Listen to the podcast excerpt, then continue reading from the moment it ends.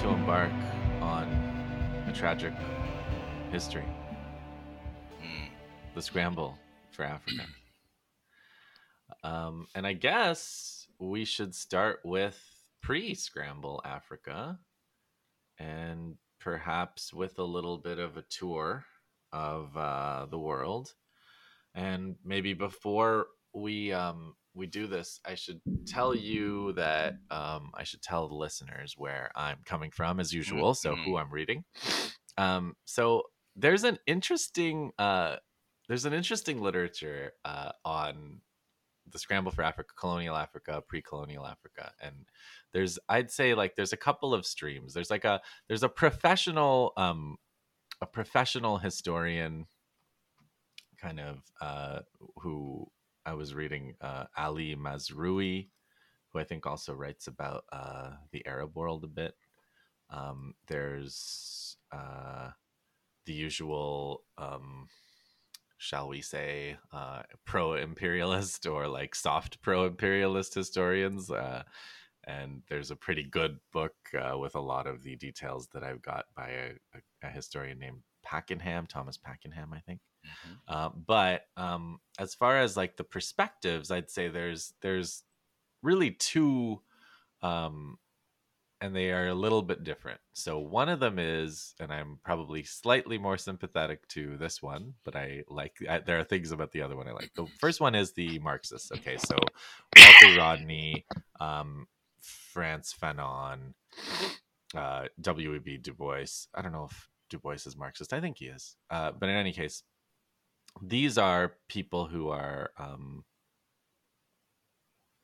you know, anti-colonial. Uh, they're part, you know, for the most part, they're part of the movements of the '60s and and after against colonialism, and uh, they're well, Du Bois even earlier has a much longer lifespan and career. Uh, and then um, on the other, I guess, like a slightly different stream is what I would call the Afrocentrists. So there's uh, Chancellor Williams and uh, Cheikh Anta Diop.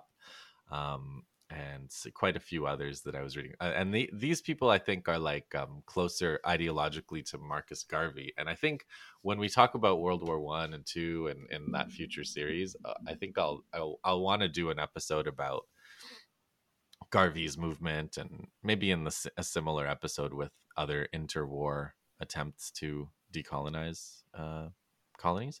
But uh, so they have they have different views and they have different views of pre-colonial pre-scramble Africa. In particular, there's a kind of a debate about the role of the so-called Arabs or the Muslims or Islam in Africa because the um, Afrocentrists' position is basically that you know the you know Arabs or Muslims are as much of an enemy of Africa as Europeans, and they see it like they you know they're they're looking at the world as like revolutionaries. They want to know who their friends are, who their enemies are, who's on their team, who's on the other team, uh, and then when you look at like a Marxist analysis, like Walter Rodney has, uh, he kind of looks at it as a different type of system. And, you know, I'll give you more details when we get to that point. But so Rodney's like, of course, slavery is bad no matter Yes. what.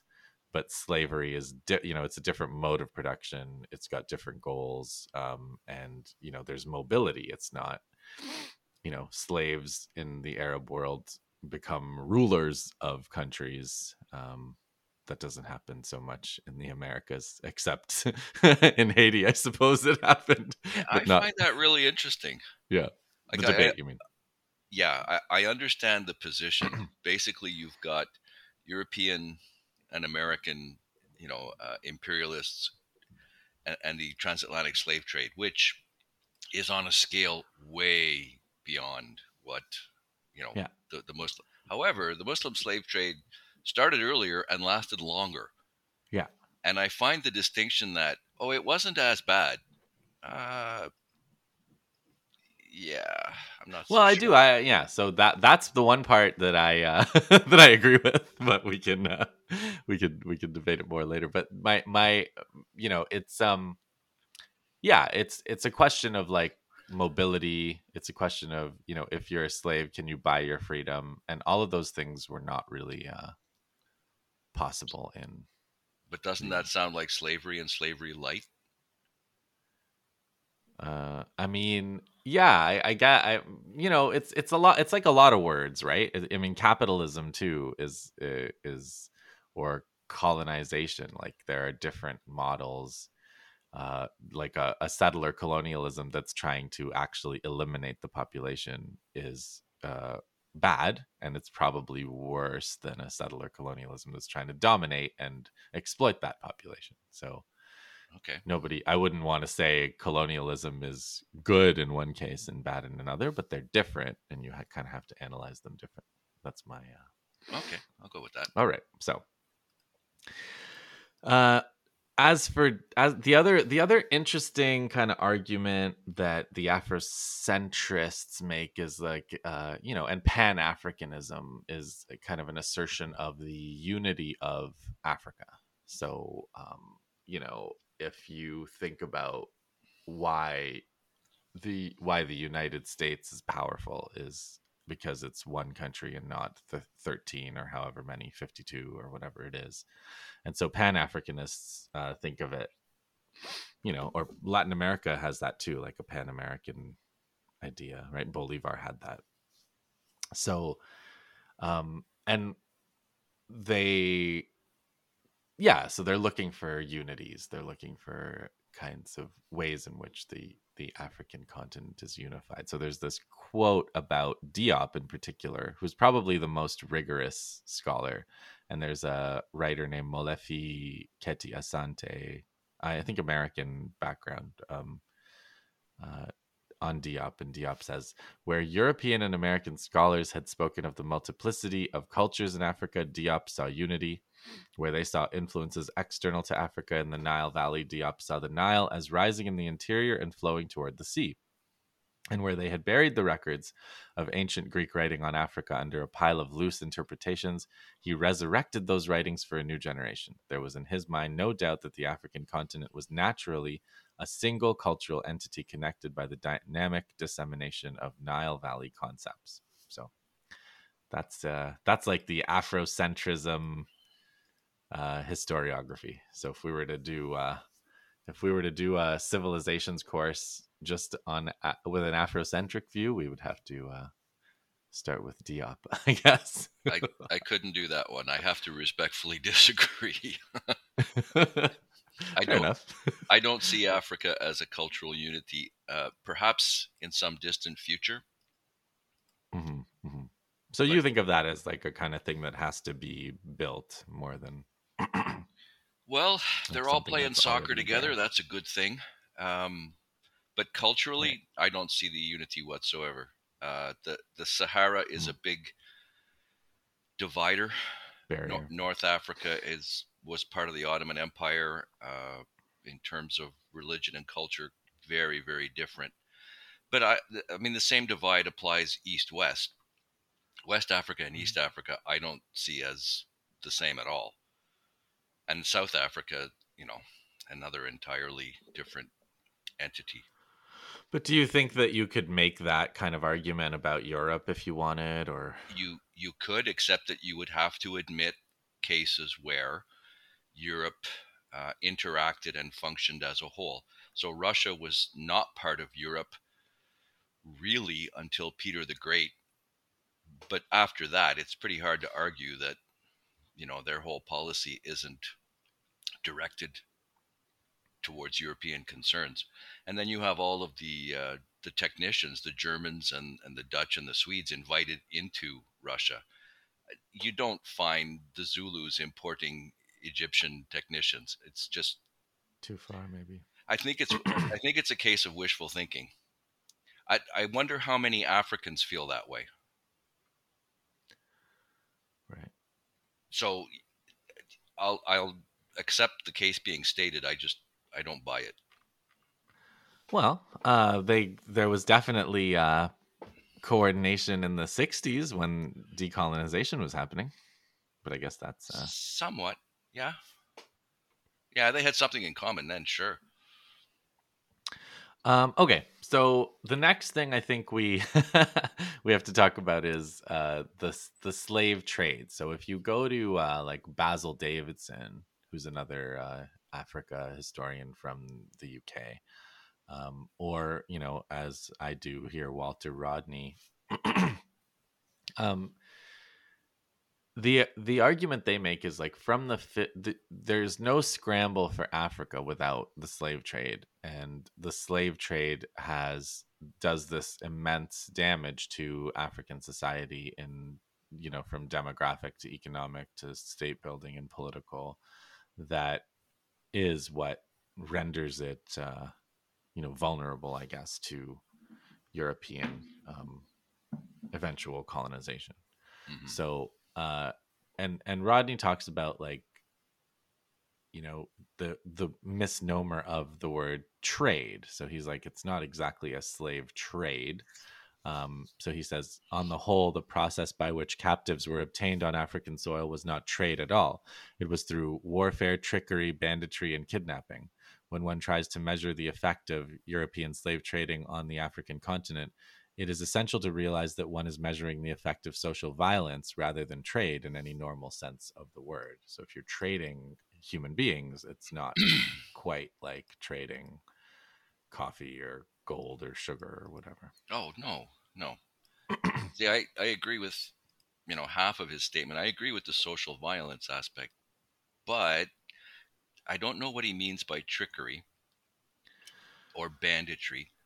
Kidnapping was attempted many times and had diminishing results. The Portuguese are a classic example. They tried kidnapping, and then the next time you go back to that neighborhood, you find the local people armed and waiting for you and very, very unhappy.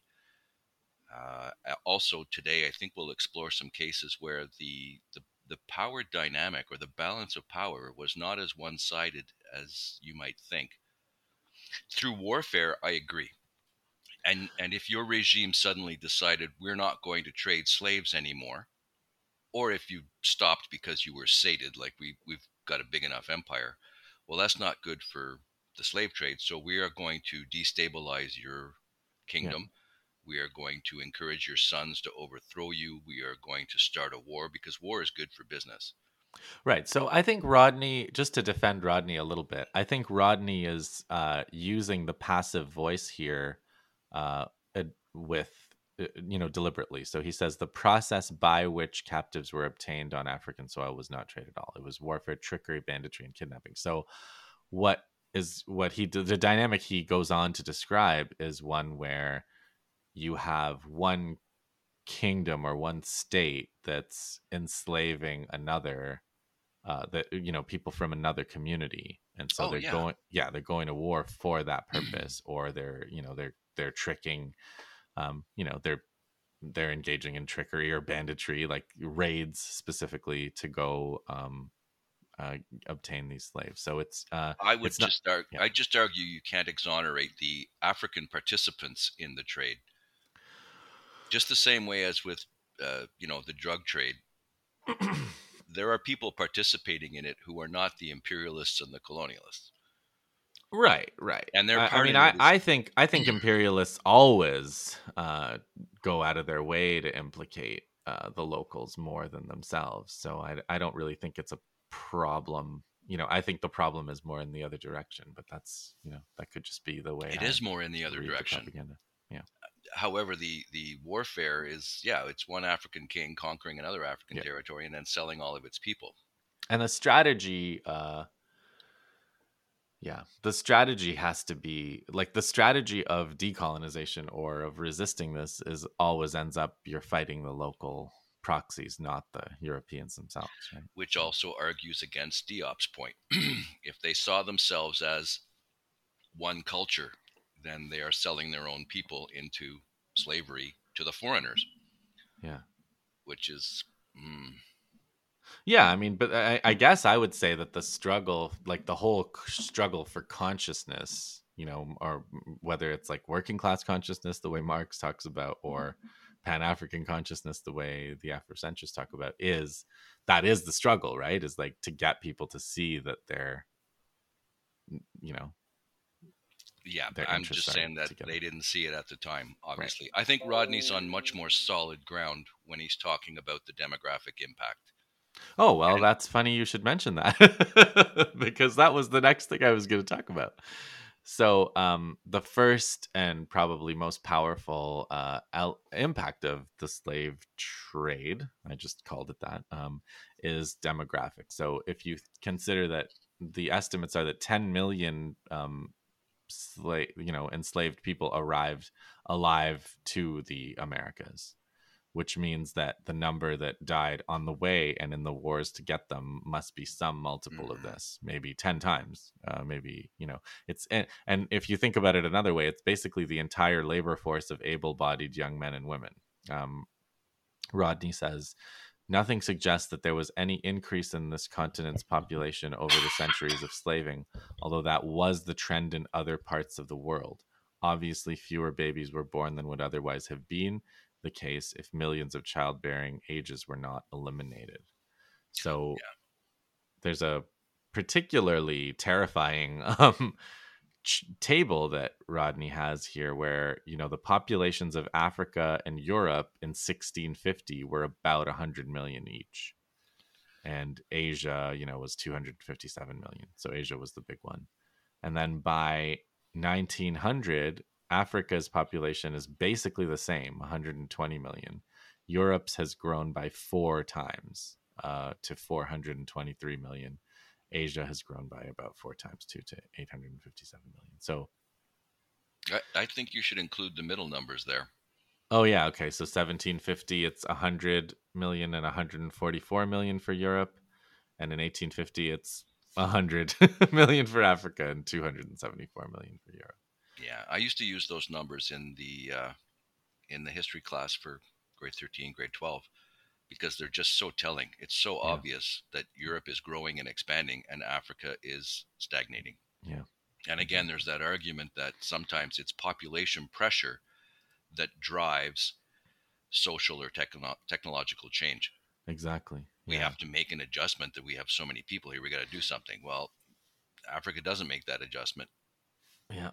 And ecological um ecological adaptation. So one of the arguments Rodney makes is like the the tsetse fly, which is still a problem in Africa um in terms of like what they can do agriculturally or whether they can you know settle in a place. Um if you have sufficient population density, they're able to eliminate the tsetse fly and if not, they're not. So there's just parts of Africa that become no-go zones because of this popul you know the, because of a lack of population.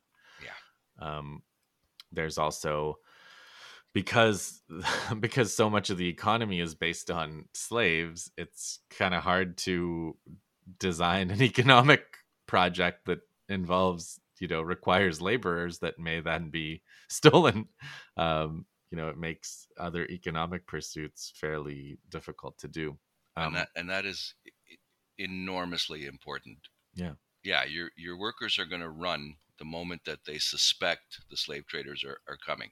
Yeah. So it's pretty hard to get things done. Um, the Europeans also knew this uh, because when they, you know, uh, on the Gold Coast, as I think you're going to talk about with the west coast um, of Africa, they when they wanted gold, they'd actually discourage slave trade uh, because they knew up to the 17th century they knew that it was such a destabilizing force, and then they realized, you know, they could actually make more money uh, in in slave trade. So um, there's a quote uh, Rodney's not writing this. Rodney's quoting someone. He says, "As one fortunate marauding makes a native rich in a day, they therefore exert themselves rather in war, robbery, and plunder than in the old business of digging and collecting gold."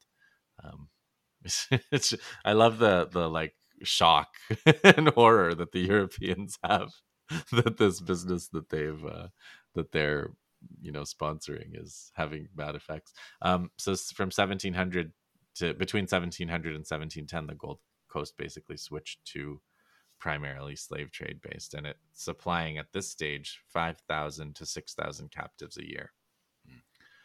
And it's a little bit like if you know how you know modern fisheries just fish out you know areas and deplete them and move along. It's basically how the europeans treated uh, this coast of africa. So quoting Rodney again, between the Senegal and Kunene rivers had at least a few years' experience uh, like every every area between these rivers had at least a few years experience of intensive trade in, slave, in slaves with all its consequences in the history of eastern nigeria the congo northern angola and dahomey which is i guess now ghana right dahomey is or nigeria No.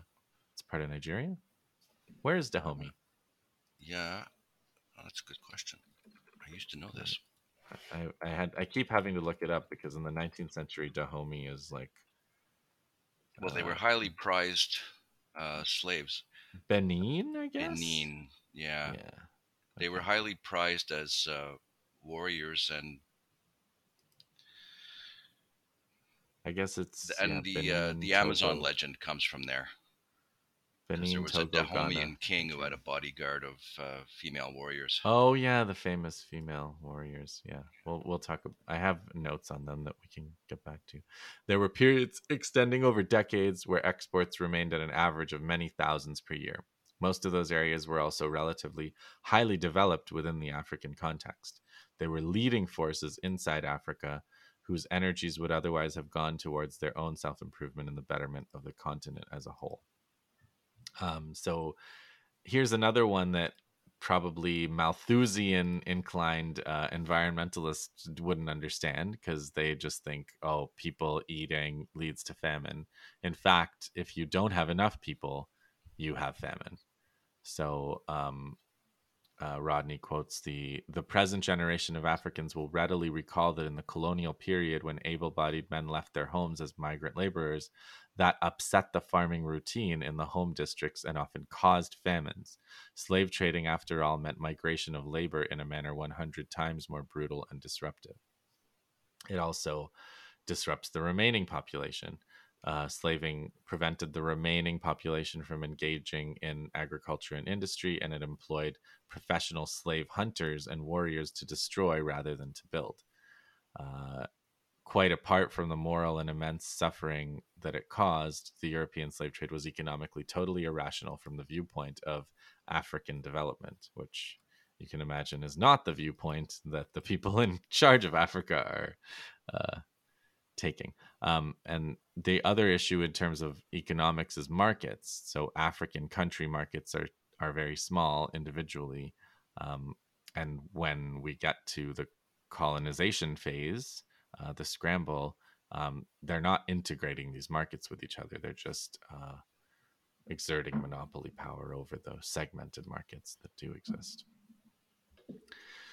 So Rodney identifies two key zones from which people are captured. Um, one is West Africa from Senegal to Angola, and w- extending a buffer zone of capture about 200 miles inland from those coasts. And then East Central Africa, Tanzania, Mozambique, Malawi, northern Zambia, and eastern Congo. But he points out that if you're, you know, talk about the unity of Africa again, um, if you're de-developing basically these zones, you're de-develop it. The effects um, ripple through the whole continent. Hmm. Um, so to talk about some of these trade um, links. Uh, historically, pre-colonial, there's considerable trade between East Africa and India. Um, you know, they call them Arabs, but it's a bit of a complicated term in the sense that they're from all over the region. You know, uh, maybe the lingua franca is Arabic or something, but um, gradually they're displaced by the Portuguese. Um, and the Portuguese take over the various networks because they're better sailors, I guess. Like at that, at, eventually they take over the maritime trade from the the, the quote unquote Arabs. Yeah, their warships are significantly better by the late 15, early 1600s. So, um, and it's like the so-called country trade, later done by the East India Company. Um, they find it more profitable to actually trade locally, use their ships to do local trade than to buy things and sell them in Europe. Um, so they're doing gold. Um, they're buying cotton in India and selling it for slaves in Africa. Then they're using the slaves to mine gold in Africa in some cases. Um, they're buying silk and spices.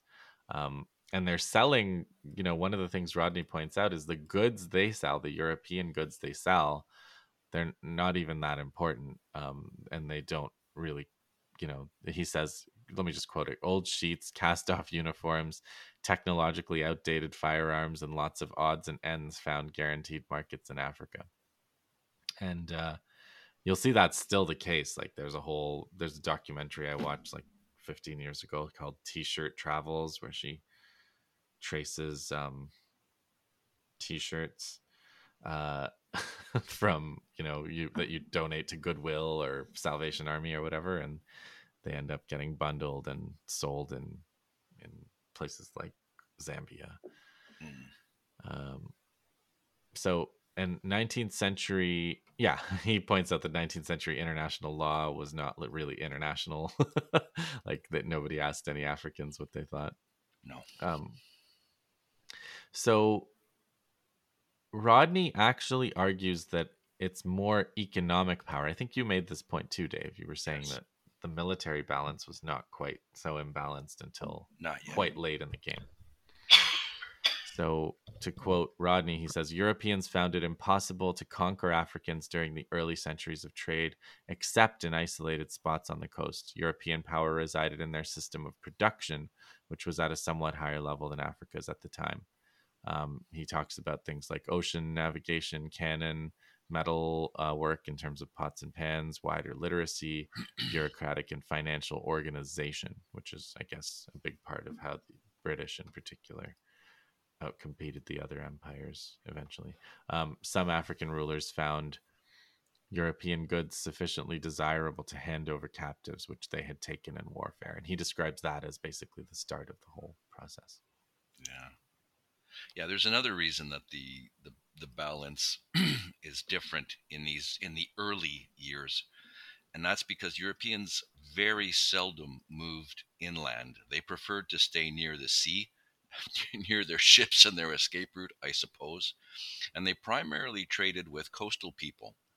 So large parts of the continent were inaccessible or, or even uninhabitable for Europeans because they just died. They died of malaria, right. something that they were not as, uh, uh, I guess, immune to. It's only in the middle decades of the 19th century that things changed. And, and one of those things was the discovery of uh, quinine, and that made an enormous difference. It, it allowed Europeans to survive in the hinterland of Africa. And that's when you start getting these waves of European explorers uh, mapping great parts of East Africa and Central Africa. It's not the only reason, but it is, you know, part of it. So I think you were going to use as the picture for this episode a map of Africa in the 1880s. Yeah, yeah. Or there's the before there's, and after. There's a few of them. Yeah, I'll. Yeah, I think we'll use the we'll do the before and after at the end. We'll just do the 1880 okay. map for the artwork for this one. So because it's fascinating. Yeah. E- even by 1880, European control of African territory was still extremely limited.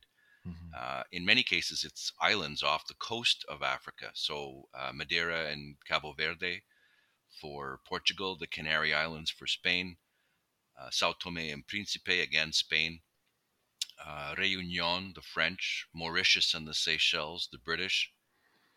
As far as direct control, also of, of the uh, of the continent, also extremely limited. By this time, Algeria has been taken over by the French, uh, but Morocco is still independent. Spain owns a couple of enclaves. Uh, I, I always pronounce this one wrong. Ceuta. Ceuta or and, Ceuta, I guess, if it's a Spanish yeah, accent. Lisbeth, yeah, and Melilla. And then as you go down the coast of West Africa, you have these very small pieces of territory that do not match the entirety of the modern country. So there's a little piece of Senegal owned by the French, the mouth of the Gambia River by the British, uh, a little piece of Guinea controlled by Portugal, Sierra Leone by the British, and then uh, Liberia, which is so unusual, so different from the other colonies that I thought I'd just mention what it looks like now. Yeah, there's a there's a few notes that come up in Rodney about the economy, so it'll be good to uh it'll be good to to have that intro now, yeah. Yeah. So Liberia is a West African country founded by uh, free Af- free Af- former slaves, free people from the United States. And a group of African Americans began to emigrate back to Africa. So they are free, most of them fairly recently freed. And it was funded and organized by the American Colonization Society. So colonization here is understood to be a progressive force for helping these free people get out of the oppressive American United States. Well, the language, yeah, the language is very different because we haven't met Hobson yet, but they're they're thinking like the Greek colonies of the ancient world, where Right. You know we just have surplus people and we're going to move them to a place where you know they can start their own place. So you have two uh, motives for this. One, I suppose, would be the the freed slaves who would like to get out of the United States, and who can blame them? It's almost like they have a, a, a vision of the future, which is not going to get that much better. Yeah. But but there's also a group of whites that are willing to help them, and you know you wonder about the mixture of motives that that they've got going on.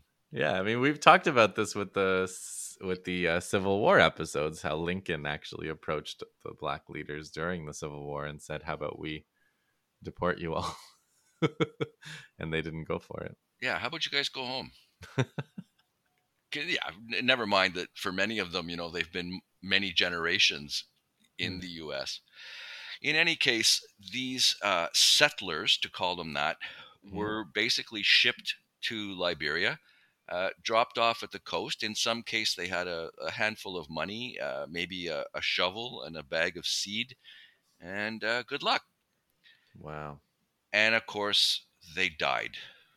The mortality rate of these settlers is among the highest ever recorded, accurately recorded in human history. Between 1820 and 1843, 4,571 uh, settlers or emigrants or re-emigrants, I, I- what what to call them, 4,571 landed in Liberia. And 20 years later, only 1,819 were still alive. Wow. So uh, basically, the American Colonization Society is taking freed slaves from America and dumping them on the coast of West Africa. And I think that's a fair term to use in this case. Uh, you know, once they're there, they're on their own. In 1847, the uh, United States basically granted Liberia its independence and again the motives are not you know uh, political justice or uh, humanitarianism it's like washing your hands of the place yeah. the the american colonization society and a couple of northern state governments continued to support them financially and they continued to send them freed slaves into the 1870s Yeah, right. 1847, eh? That's a amazing. That's It- so early. well pre-civil war so Yeah. Yeah. So the United States government uh, was asked by the Colonization Society to make Liberia an American colony, or at least to establish a formal protectorate. And the United States declined those requests. They're just But- so anti-colonial. They just don't want to be a colonizer. Yeah, that's exactly it. Yeah. But they did exercise what, what, what some historians call a moral protectorate over Liberia. So if there was a threat to uh, Liberian territory or, or you know sovereignty, then the Americans would use uh, diplomatic means. They weren't going to send their army to help them, but they would use diplomatic means to warn off. So basically, they're they're warning off other imperial powers to say, "Uh-uh, Right. you leave Liberia alone." But from a from an economic perspective, it is, and and even post scramble for Africa, it is uh, basically the or one of the American colonies. Um, they don't hand it over to any other. Well, yeah, if you're going to say nobody else touched this place, then you are yeah. reserving it for yourself, aren't you? yeah. And that does, so. does not that include some kind of moral responsibility? Apparently not.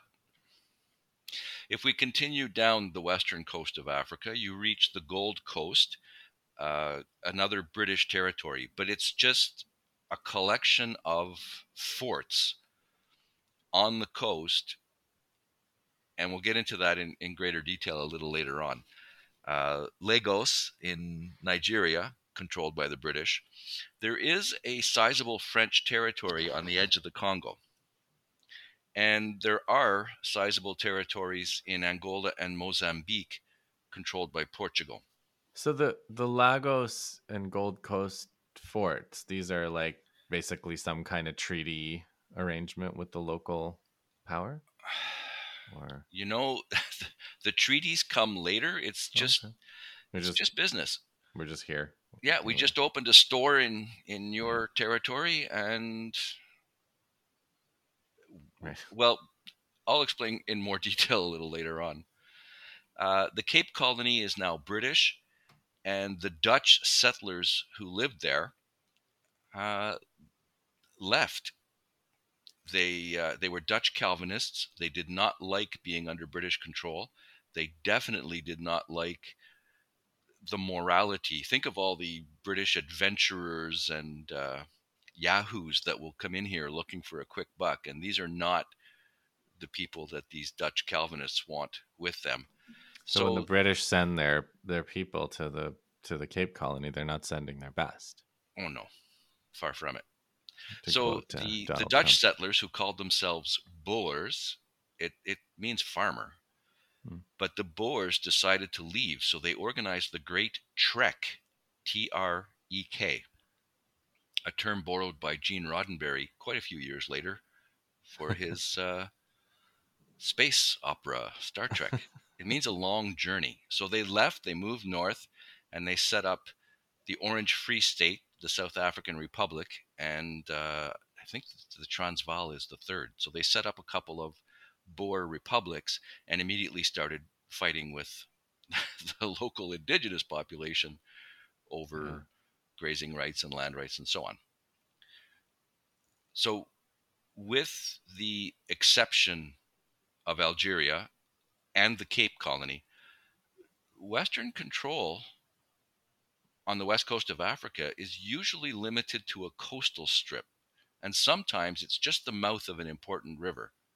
Mm-hmm. I mean, that does give them a lot of leverage and control, but they're not planting colonies the way we've seen before. If you if you go to North Africa, uh, Tunisia and Libya are still technically Ottoman territory. I mean, their control is obviously hardly there, but technically they're part of the Ottoman Empire. And and inland from those territories, you still have uh, at least a dozen significant West and, and Central African states uh, Timbuktu is still a big power. There are kingdoms in Wasulu and the Kong, the Ashanti on the Gold Coast, more on them later. Dahomey, we mentioned. Uh, the Oyo, Benin. There's an empire uh, of Kanem-Bornu and the Sokoto Caliphate. Interesting history there. And there are more yeah, kingdoms. In, territorially huge. Um, yeah. When you look at the Sokoto Caliphate on our, our map here. Yeah. And there are uh, several more kingdoms in Central Africa. There's a kingdom of Madagascar.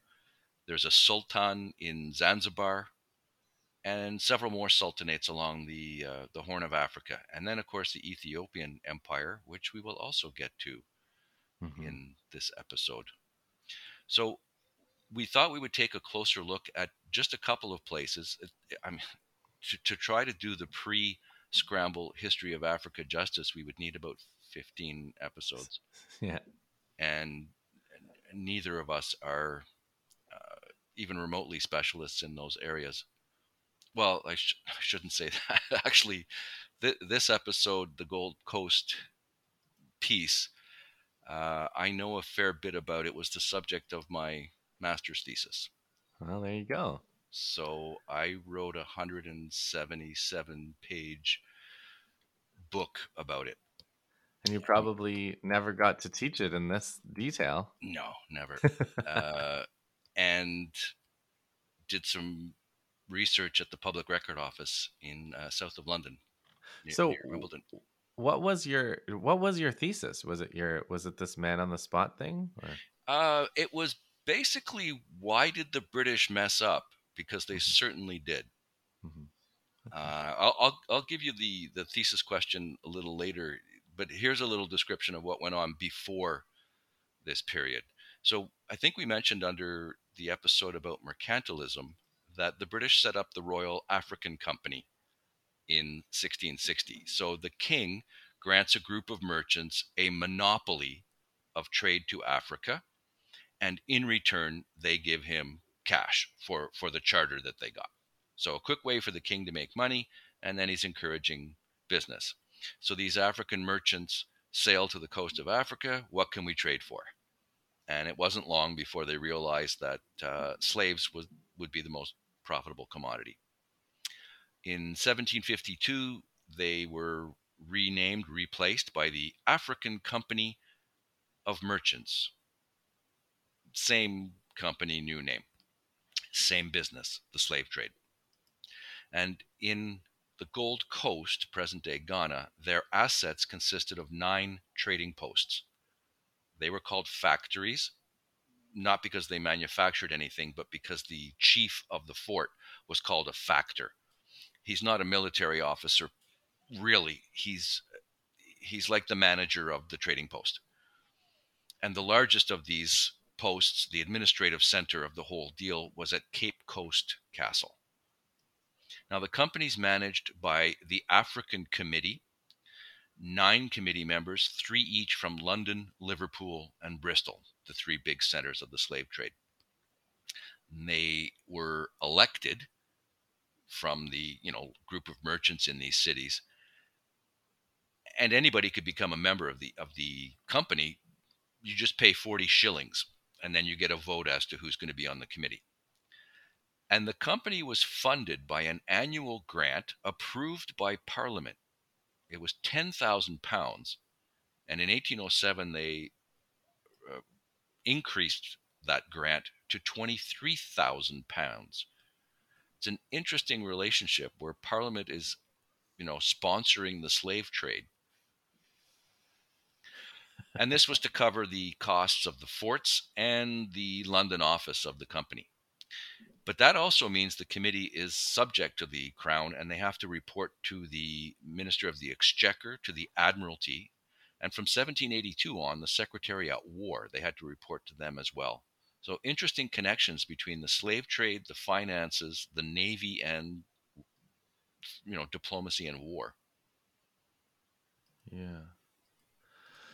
Yeah. So yeah, I, I mean, I, I have this note from this uh, nationalist from 1922, Casely Hayford. I don't know if you came across his work from in your research. It, no, but um, yeah, he said it, it, it's just a point. It, Rod, I know I looked up his name because Rodney mentions this quote. He says, "Even before the British came into relations with our people, we were a developed people, having our own institutions and having our own ideas of government." So he's basically trying to tell the British that they're capable of governing themselves, which I get. And I agree with them 100% because when the British landed there, there was a complicated situation and that they had to uh, navigate by forming alliances with local people.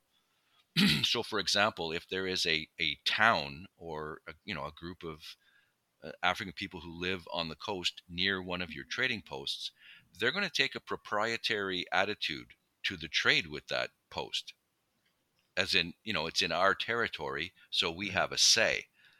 And it would be the very unwise factor who would aggravate or alienate the local people. So, very often you find these uh, agreements between the British and the local people. Here's how you know the trade's going to work and here's who we'll trade with and here's your cut. But then there's also uh, more people inland which i'll get to in a little bit. I just find this whole story runs counter to the large scale you know imperial colonial theories where they came in and dominated from day one. Yeah yeah but that's yeah i think i think the more sophisticated uh, anti-imperialists that I am quoting don't uh, make that case. They yeah. they talk about the different phases, and this is definitely a phase that's yeah. quite different from the scramble in the 1880s. Yeah. So the the African country, uh, company by the early 1800s, by about 1807, uh, they were finding the British government mostly ignored them the attitude of the British government towards their African business and the, and colonies in quotations has been described as critical apathy with spasms of reforming zeal. the, the British government has an excuse. They've been at war with France since 1793. This is like a 25 year war that is going to occupy most of their energies. And then there's the abolition of the slave trade, not the abolition of slavery, but in 1807, they abolished mm-hmm. the slave trade.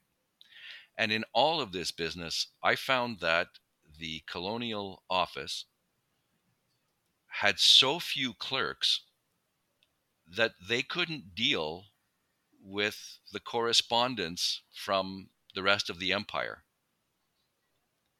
So most colonies received an average of one letter a year from London.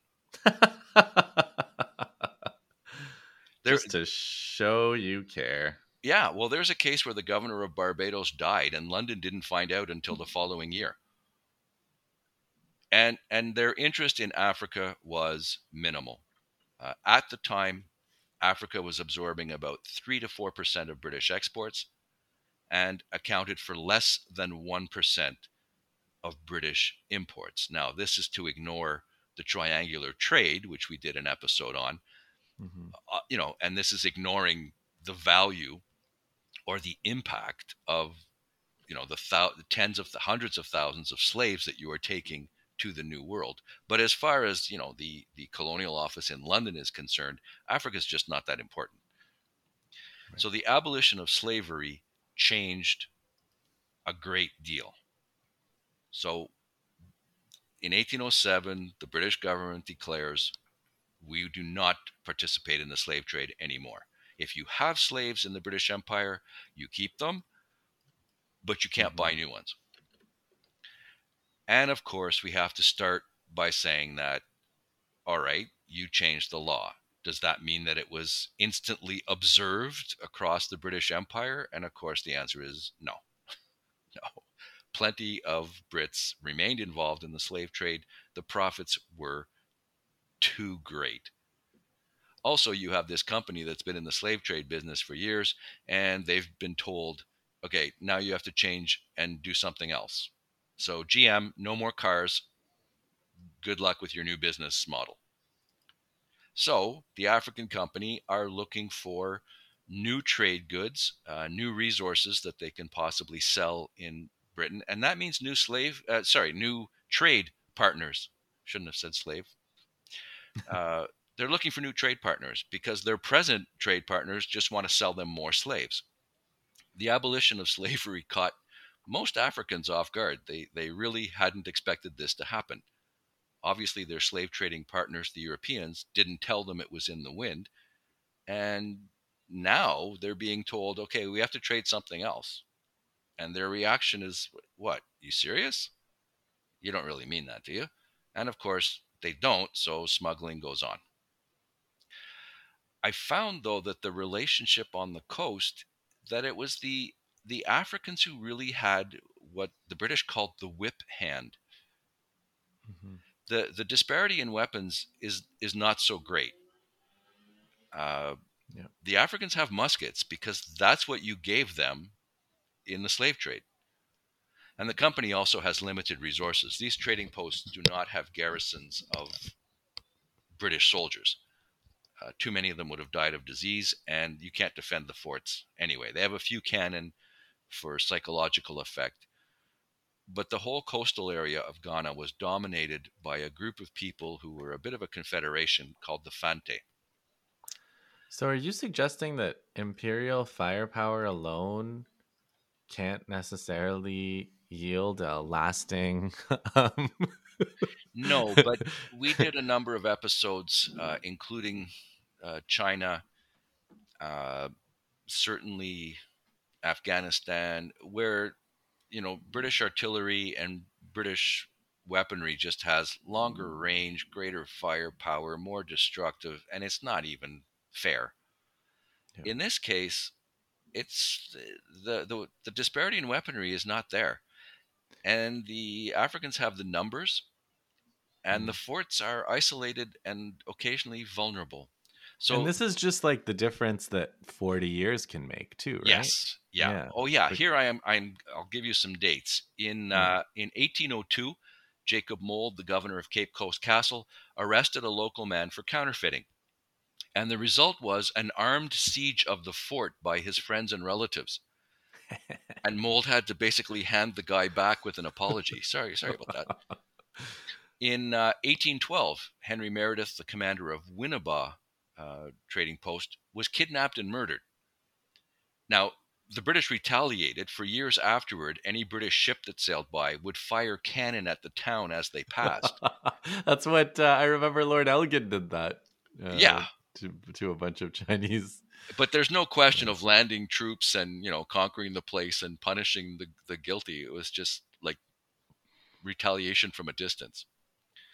So uh, the Fante were totally capable of shutting off the trade and blockading the forts, and any British governor knew this, which is why you needed a working relationship with them and you keep them as friendly as you can. The Fante were the middlemen in the slave trade the slaves came from inland, and the Fante could block their access to the British forts. Right. So they are guarding their middleman position uh, and ready to fight for it. And that mm-hmm. led to a conflict between them and the inland kingdom of Ashanti. Now, I don't know the distance from the capital, Kumasi, uh, to the coast, but it, it's over 100 miles, and a lot of that through difficult terrain. They don't have a, you know a highway that leads direct to the coast. So in 1807, there was a dispute between Ashanti tributaries. These are small rulers who pay tribute to the king of Ashanti, the Asantehene, and uh, his name at, in 1807 was Osei Tutu Quamina. So there was a dispute between two of his tributaries, two of his subjects.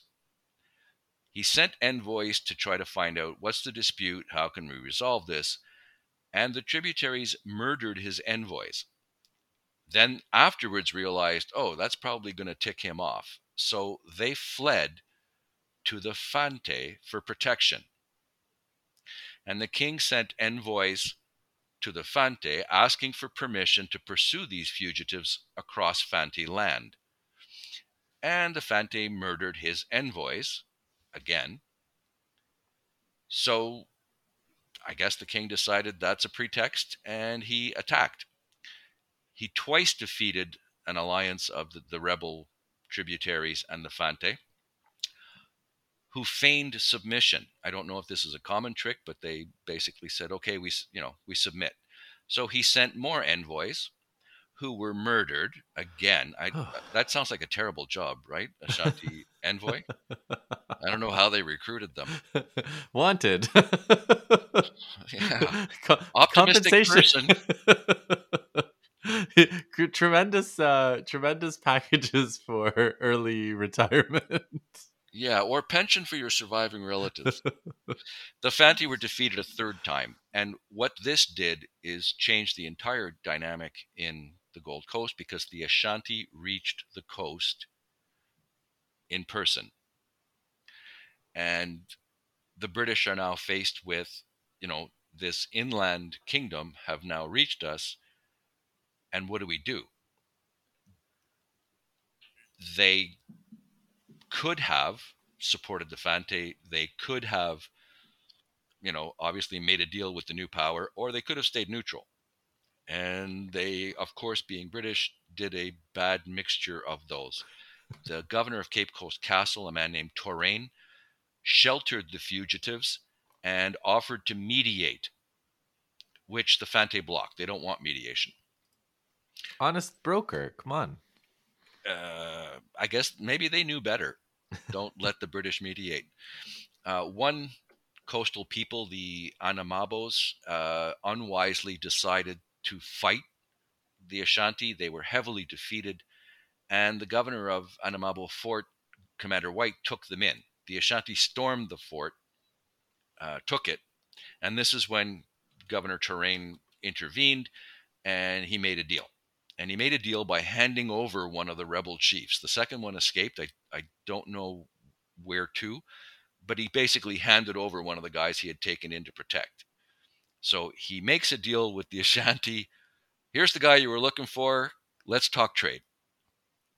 And the Ashanti and the English cemented their deal by selling the captive Anamabos into slavery and splitting the profit. So there's a friendship that starts with a, lo- a lovely business deal. So the first decisions that the British commanders made to protect the fugitives, they realized that was a mistake. Torrane said it the Ashanti will win wherever they go. Also, the British were discovering interesting things about the Ashanti, and especially about their king, Osei Tutu Quamina. Uh, they remarked on his uh, tremendous forbearance, meaning his patience, right? He could have just invaded the first time, but he kept sending these disposable envoys to try to work out a, a peaceful solution. They also commented on his strict regard for his word, you know, by contrast with their. with themselves. yeah, yeah. So basically, now the way has been paved for a British Ashanti alliance. And the moment they hear about it, the committee in London say, yes, that's what we want a deal with the inland people, the, the, the more powerful ones. Yes. Uh, the parliamentary supervisors say, that sounds like a good idea, right? It'll keep us out of wars that are expensive and we can expand the trade. And the merchants of London, Liverpool, and Bristol all say, here, here, jolly good. And the British do not get an alliance which you have to wonder but wait, Parliament wants an alliance, the merchants want an alliance, the committee wants an alliance. What what happened? I mean, all you really have to do is be neutral and slightly pro Ashanti. Eh, that's not so hard, is it? but here's where the men on the spot come in. So I mentioned before, they don't get a lot of direct control from London basically they can do what they want and, and write a letter explaining it, which will reach London a year later. The men on the spot are traders, the factors. They are afraid of the Ashanti king. To them, he's an unknown despot who might hold a monopoly over the trade. In their own words, they describe the Fanti as fractious and difficult, but the Fanti were a confederation and they could often be played off one against the other. You know, you can get a better deal from these guys if you, you know, that sort of thing. So they liked dealing with the people who don't keep their word, etc. Well, it's the devil you know, right? Yeah. We have personal relationships going back years with these guys. And in many cases, they have more personal relationships that, you know, with taking unofficial wives or mistresses. Mm-hmm. And, you know, so their business dealings have all been with the Fante, and they're afraid to turn it over completely. First of all, are the Ashanti going to stay and protect us? Because the Fante are going to be pretty ticked off at us if we do this. So they retreated into neutrality. And between 1809 and 1811, the Ashanti withdrew. They're not about taking over the territory directly they follow that tradition where, okay, we beat you. You are now our tributaries. You submit. You pay us a token fee that's more about prestige than about, you know, uh, economic advantage. And when the Ashanti withdrew, the Fanti immediately reorganized and started attacking any town that had submitted or, or sided with the Ashanti. So the king had to send help for his allies, and the Fanti were defeated again. So British comments about these things going on are really, really fascinating. Uh, the Fante they describe as indolent, faithless, ferocious, deceitful, and, and the list of pejorative adjectives just goes on and on. Sounds Whereas, like perfect allies. yeah, our friends. And they describe the Ashanti as evidently better acquainted with the rules of decency and morality than any people we know of in this country. You could almost add, including ourselves. Ourselves. yeah. Yeah. So 1807, as I said, changes things for the company. Uh, the African slave trade's been prohibited. Uh, they kept doing it. In 1816, the African Society, these were abolitionists, they estimated that 60,000 slaves a year were still being shipped across the Atlantic. British slave traders were just flying the American flag or the Spanish or Portuguese flag to escape the British Navy. Here's a weird reaction. When the Ashanti were informed that the British would no longer be trading slaves, they thought that abolition was a British measure to put pressure on them or, or a retaliation for their invasion of the coast. And th- that confusion lingered for quite a while. The Ashanti position was, "Oh, come on now, can't we can't we go back to the slave trade, please?" So the British had separate, conflicting policies, and and that leads to considerable confusion. And you can understand why the Ashanti would be confused. So the company, the committee built on slave trade, they just want to survive abolition and keep their subsidies flowing.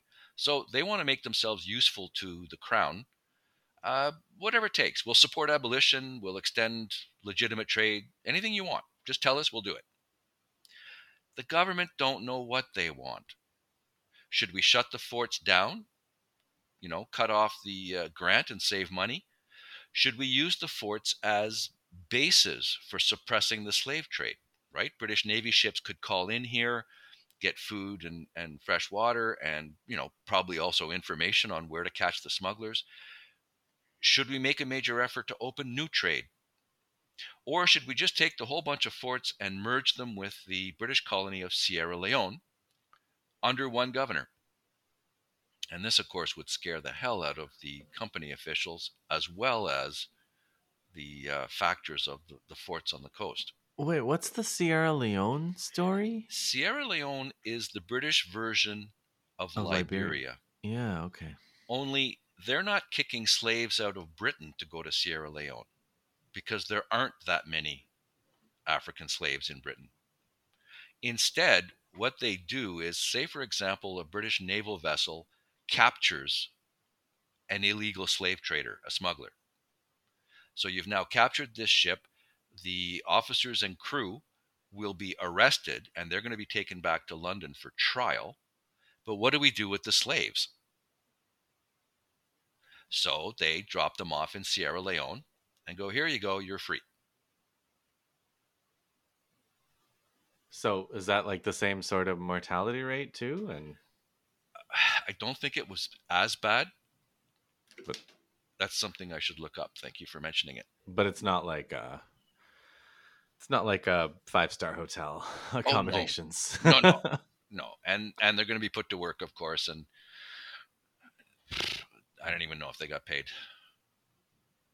Just it's just that finding out where they came from mm-hmm. and sending them home. Well, it isn't yeah. going to work because they'll right. be you know, taken as slaves again immediately. But we don't want to bring them back to England. What are we going to do with them? Right. Uh, and the third policy centered around the governor of Cape Coast Castle. The new guy was named Hope Smith. And his thing seems to have been uh, trying to protect the people of Cape Coast from the Ashanti and I I tried to fi- to find out why, and it it's hard to do. Uh, I had his letters, you know, back to the committee in London, but he's not going to admit things that were well known by others. That, for example, he had a mistress from the Cape Coast uh, indigenous people. And also, there were accusations that he was selling the Ashanti inferior goods. And they knew it. The king knew because he was also trading with the Dutch. And the Dutch goods were better quality. So he would ask, Why are you selling me this trash?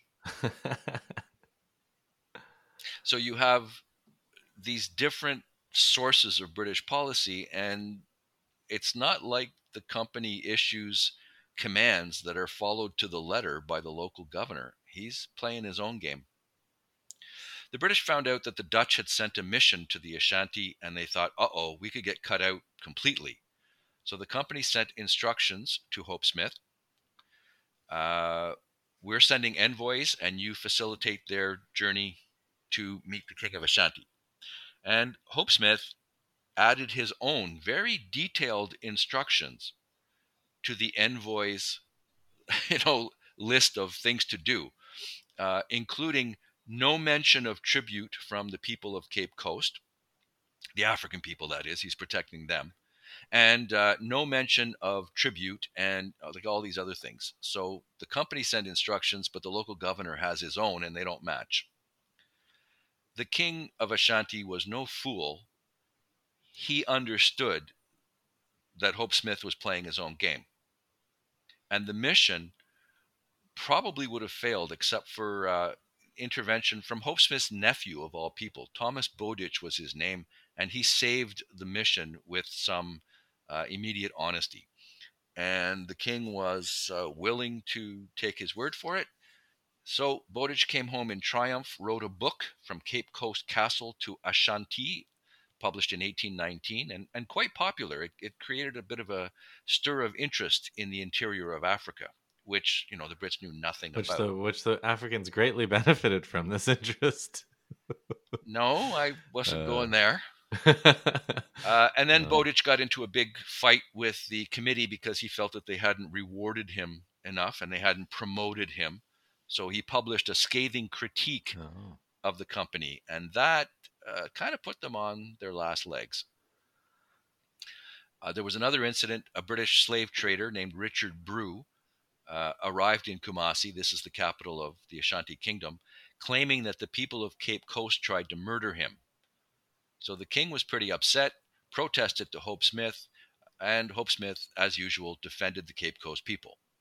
Not not on the grounds that Brew was a slave trader, but you know, they didn't do it. He must have been talking about somebody else. Wasn't me. yeah, basically. So at this stage, the crown, uh, we got to figure out is the company useful at all? What can we get from the Gold Coast? So they sent a consul. This is an official crown envoy, not under the company's control. And his name was Joseph Dupuis. He had uh, lived in Morocco for a time. So, as far as the crown is concerned, eh, that's Africa, right? So he he, he can go yeah. and deal directly with the Ashanti. What they did was give the company and Governor Hope Smith a joint reason for wanting to sabotage this mission. They don't want it. The company doesn't want to get cut out, and Hope Smith, of course, has his own goals, like protecting the the people near his uh, his fort. So when Dupuis gets to the coast, he's got these continual attempts to undermine his mission, and um, and they do. It's sneaky, it's underhanded, it's delightfully tawdry. You know the the sniping, the personality, it conflicts, the letters that are flowing back to London complaining about Dupuis's conduct. So Dupuis went to Kumasi, signed a treaty with the Ashanti including an article that conceded the Ashanti king's sovereignty over the people of Cape Coast, the one thing that Hope Smith was fighting. Now, the colonial secretary, and I've seen these letters, must have been either scratching his head or just throwing them aside because they're just vitriolic. Both sides accusing the other. Dupuis's accusing the company and Hope Smith of treachery and uh, all all of these things.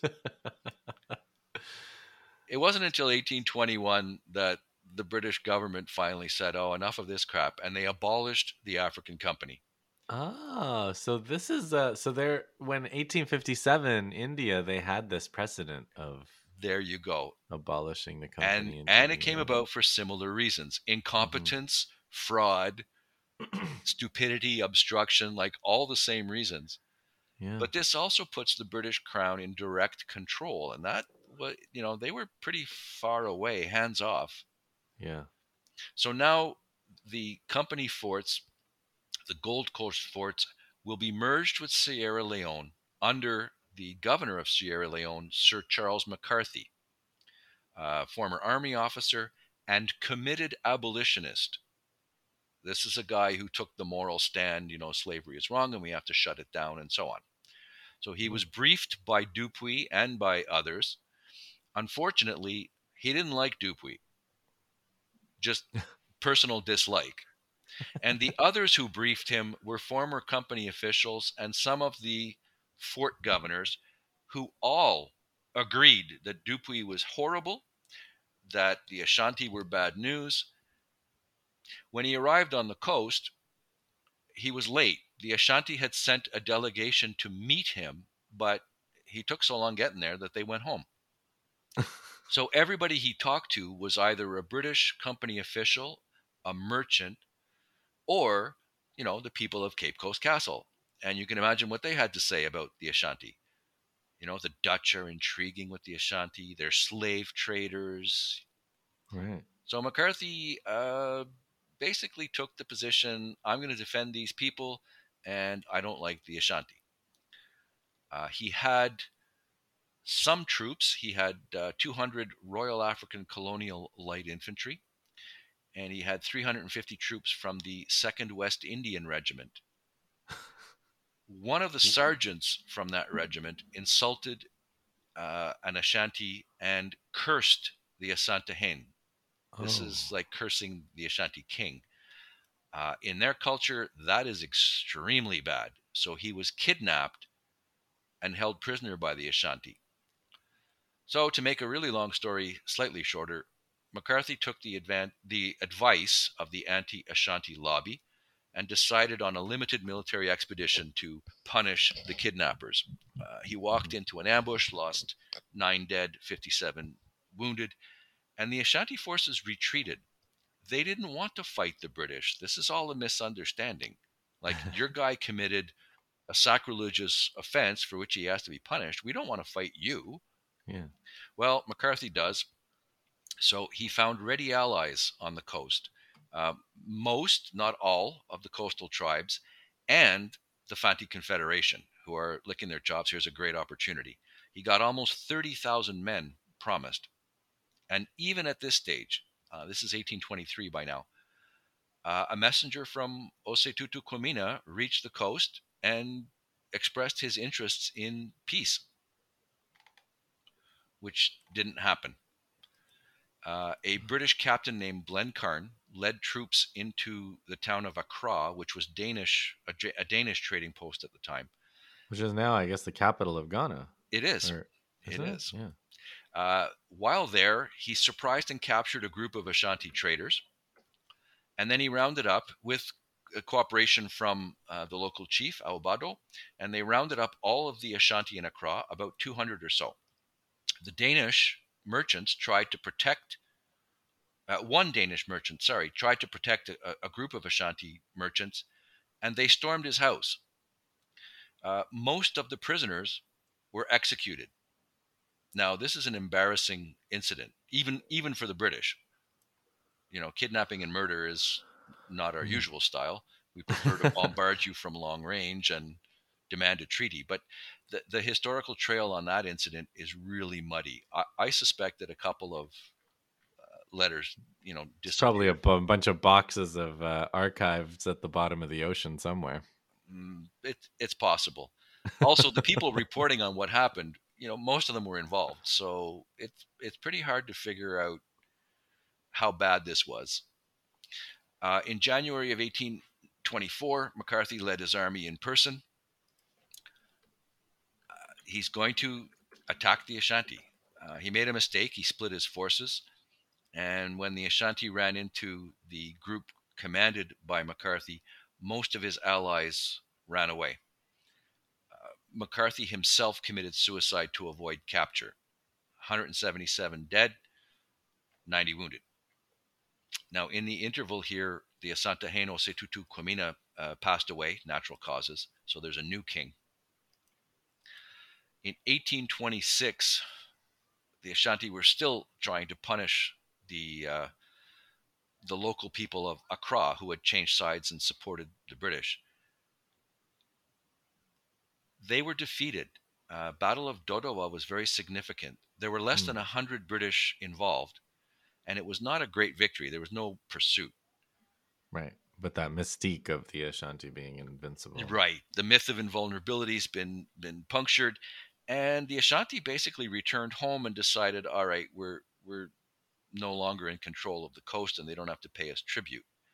It left the coast in a way under British control rather than Ashanti. The Fanti, of course, pursued a vendetta against their enemies. Uh, the, the Brits were regretting their choice of allies. They still want peace, they still want trade.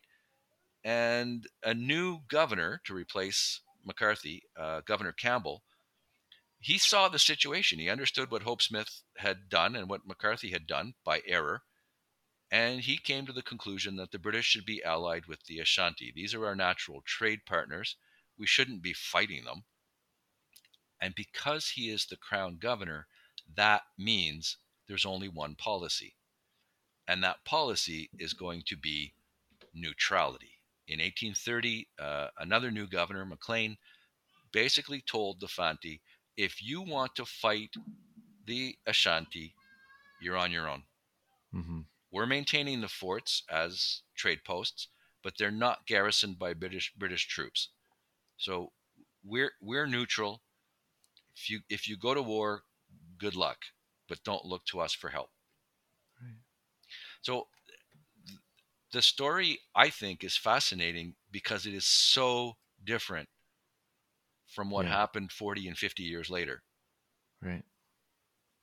and why is that? Uh, technological change by the 1870s and 80s, the Europeans have significantly better weapons. Yeah. And also, the policy is very different. You, you see here a hands off approach by the British Crown. And, yeah. and that's not going to last, is it? Yeah, I mean, yeah, it's very it's it is it's it's quite a it's quite a, a study to to contrast this this little adventure with and and that was that's pretty much the conclusion I I would like to leave people with is uh you know there are theories to describe what's happening everywhere but when you look at one specific example sometimes it just doesn't fit and mm-hmm. and that's one of them and there there's another which I think we'll get to. Yeah.